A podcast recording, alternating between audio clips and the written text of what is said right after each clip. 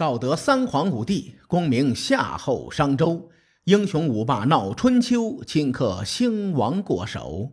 青史几行名姓，北邙无数荒丘。前人种地，后人收，说甚龙争虎斗？上一期节目，咱们说到公元前六百二十八年的冬天，春秋霸主晋文公不幸去世。楚成王呢，接连送走了齐桓公、宋襄公、晋文公三位春秋大神之后，于公元前六百二十六年成功的。送走了自己，楚成王之死啊，与他自己是脱不开干系的。问题的根源还是春秋老生常谈的事情——立楚。虽然这个史书没有记载说楚成王是哪一年立的太子，但我认为呢，应该是在公元前的六百三十一年到公元前六百二十七年之间，因为城濮之战后。楚国的令尹子玉自杀谢罪，随后一个叫韦履臣的楚国大夫担任令尹。这人在位不到一年，就被若敖氏的族人给整下台了。随后呢，若敖氏的窦伯接替了令尹之位。说个题外话啊，窦伯也参与了城濮之战，当时呢，他是作为晋军右翼的主帅，被晋国揍得有点惨。窦伯字子上，因为呢史书上称他为令尹子上。子上这位老兄在公元前六百二十七年就死了。我把令尹子上在位的时间说的这么详细，就是为了确定楚成王立楚的时间。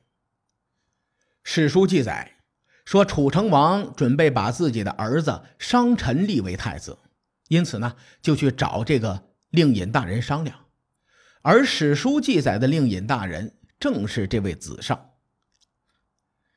时间线一确定，咱们就可以得知楚成王在城濮之战后才立下太子之位的。令尹子上听说要立楚，就劝谏说：“大王啊，您现在春秋鼎盛，而且有那么多的爱子，现在立商臣为储君太早了。”万一大王以后改变主意，废太子之时，必定会鸡飞狗跳。而且呢，商臣这个人长得有点凶残呐，最好别理他。楚成王没听令尹子上的劝谏，还是坚持了自己的想法。商臣这个人心胸不宽，他心说：既然令尹子上在父王面前说我坏话。哼那就别怪我不客气了，总有一天我会让你付出代价。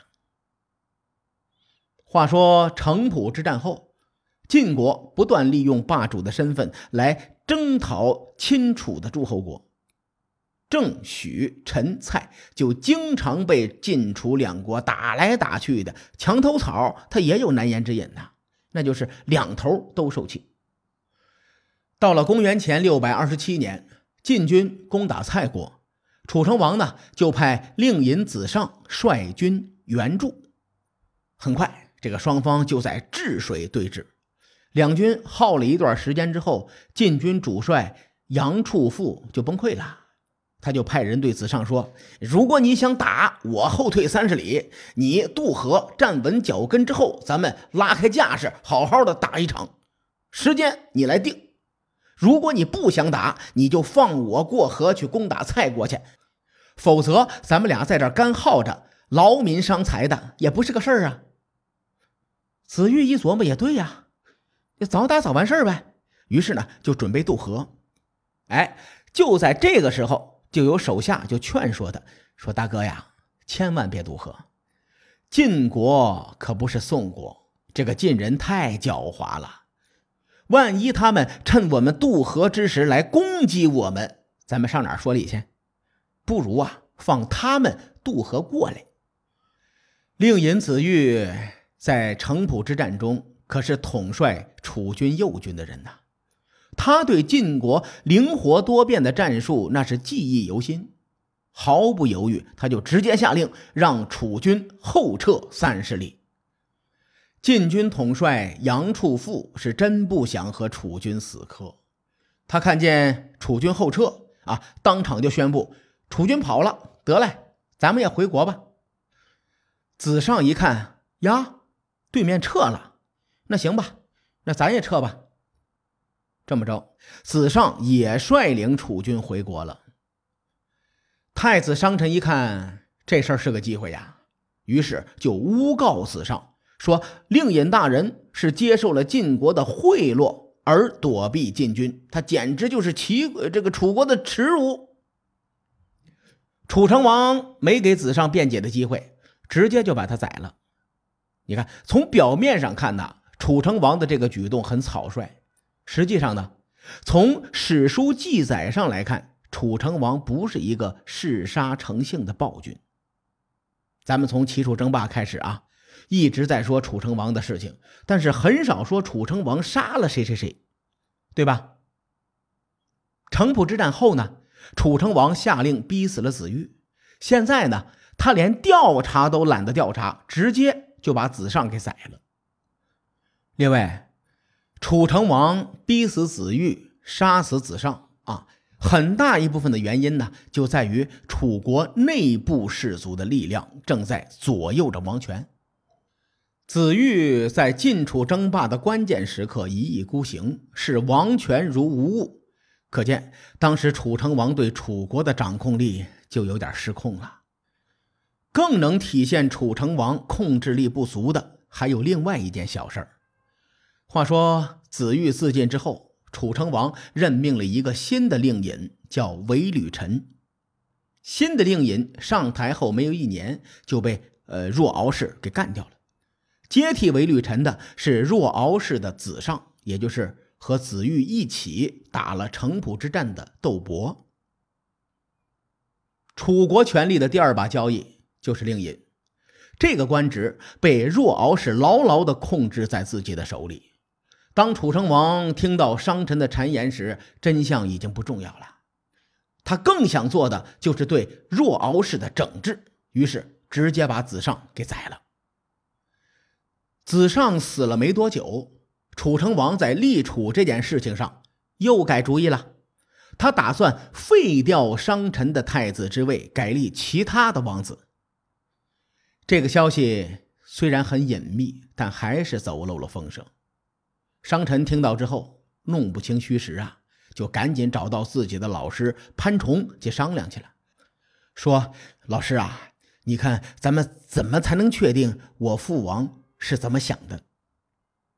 潘崇也是一个人精啊，他就出主意说：“你父王和你的姑姑江米关系特别好，你不如去试探一下你姑姑。”江米的身世有点曲折啊，当年。他下嫁到姜国啊，按照夫姓在前的规矩，史书上称他为姜米。这个米就是米姓的米。咱们说过，少陵会盟之后呢，齐桓公为了制衡楚成王，拉拢了两个江淮地区的小国，一个是黄国，另外一个就是姜国。从那个时候开始啊，江米就成了一颗弃子。楚成王和这个妹妹的感情非常的深，最终楚成王把姜米从姜国给接回了楚国。潘崇就推测，如果楚成王真的有废太子的打算，姜米多半是会听到风声的。所以呢，潘崇让这个商臣就去找姜米投石问路。商臣按照老师的意思设宴招待自己的姑姑姜米。啊！吃饭的时候，这位潘崇就不断的挑衅，没事找事呗。江米是忍无可忍，就怒骂说：“你这个贱人，怪不得王兄要杀了你，立他人。”哎呀，要说这个江米这个人呐，真是坑哥的一把好手啊！从他的反应来看，楚成王不仅是要废了商臣，还要杀了潘崇。这种情形，我举个例子啊。大家细品一下，看看是不是这个道理。话说，一家公司的董事长准备传位给总经理，结果呢，公司内部有传言说，董事长改主意了，不想让总经理继承公司，要把总经理降职为部门的经理。总经理呢，就找到了董事长的亲妹妹去试探，结果这位妹妹说：“你这个渣男，你怪不得董事长非要把你开除了。”列位，传言是降职，但董事长身边的人却说是开除。你想啊，这两种版本哪个更贴近真相呢？咱们说回史料，史料中陈述这件事情的时候，原文叫“欲立王子职而处大子商臣”，这写的很清楚啊，就是要废掉商臣，废黜商臣啊。而江米的话叫做“君王之欲杀汝而立职也”。按照江米透露出来的这个消息，楚成王要杀了商臣。废太子和杀太子是性质不同的两件事情。商臣投石问路，有了判断，就找到老师潘崇。潘崇问他：“你能甘心吗？”商臣说：“我肯定不能啊。”潘崇又问：“你愿意逃跑吗？”“那也不愿意。”潘臣最后问他：“你能干票大的吗？”这个商臣一说：“这事儿可以有。”哎。就在这一年的冬天，商臣利用太子宫中的侍卫突然发难，就包围了楚成王的宫殿。楚成王纵横四海，他的对手是春秋霸主级别的人物，可是万万没有想到商臣会突然逼宫。楚成王是个人才啊，心机特别深啊，他就和商臣商量说：“你看，事已至此了，你就让我吃顿熊掌再死吧。”商臣想了想。说算了吧，俺死都死了，还想着吃，于是呢就拒绝了楚成王的要求。说到这儿啊，有人会问了，说楚成王的行事作风也太不靠谱了吧？哦，临死之前了还想着要吃熊掌呢。哎，其实这个细节里面也藏着很多权谋的东西。我说个例子，您就明白了。我小的时候爱看电视。每次我妈叫我写作业不让我看电视的时候，我都会说我想吃水果。我平时是不喜欢吃石榴的，但是每次这种情况下，我最喜欢吃的就是石榴，因为家里有石榴。呵，那那真是笑死我了。因为石榴呢，吃起来很费时间，有了这个时间，我可以多看一会儿电视。哎，说着了啊。我估摸着很多人听完呢，都忍不住会心一笑，嘿嘿，心说这事儿啊，我也干过。这事儿楚成王也干过，只是他吃的东西那比较麻烦，是熊掌。春秋时期烹饪熊掌的程序是很麻烦的，那个时候没有冰箱，我估计着那玩意儿也没有库存。看了一些科普的文献啊，就介绍说说做熊掌大概需要三天的时间。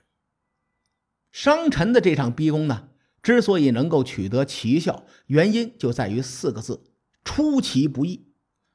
只要给楚成王时间，落败的那必然是商臣。所以呢，楚成王的醉翁之意不在熊掌，而是在拖延时间。他希望用这种方式拖到救兵来援。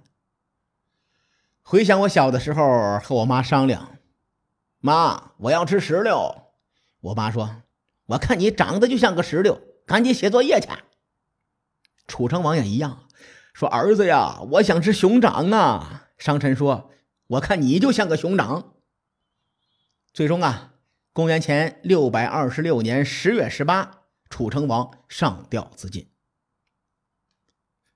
咱们说了这么多期的楚成王，楚成王是他的谥号，是死后才有的。《左传》在这儿呢。又记录了一个灵异事件，说商臣本想着用“灵”字作为他的谥号，“灵”字是恶事。你比如说，荒淫程度能排进历史前三的汉灵帝，对吧？汉灵帝的“灵”，哎，就是他的谥号。楚成王之后呢，死不瞑目，两个眼睛瞪得溜圆，啊，就是不闭眼。商臣就没办法，就把父亲的谥号。改为了成，哎，楚成王才把眼睛闭上。随后呢，商臣自立为楚王，史称楚穆王。至此，第一轮晋楚争霸的两位国君都领盒饭了。从此开始了新一轮的晋楚争霸。我认为此后的剧情啊也非常精彩。各位看官，欲知后事如何，且听下回分解。书海沉沉浮浮，千秋功过留与后人说。我是西域说书人介子先生。下期节目咱们继续聊春秋风雨。更多精彩内容，请搜索关注微信公众号“伯乐灯”，与更多听友交流互动。伯乐灯还将定期为粉丝发放福利。愿我们的存在让您对明天更有期许。各位，后会有期。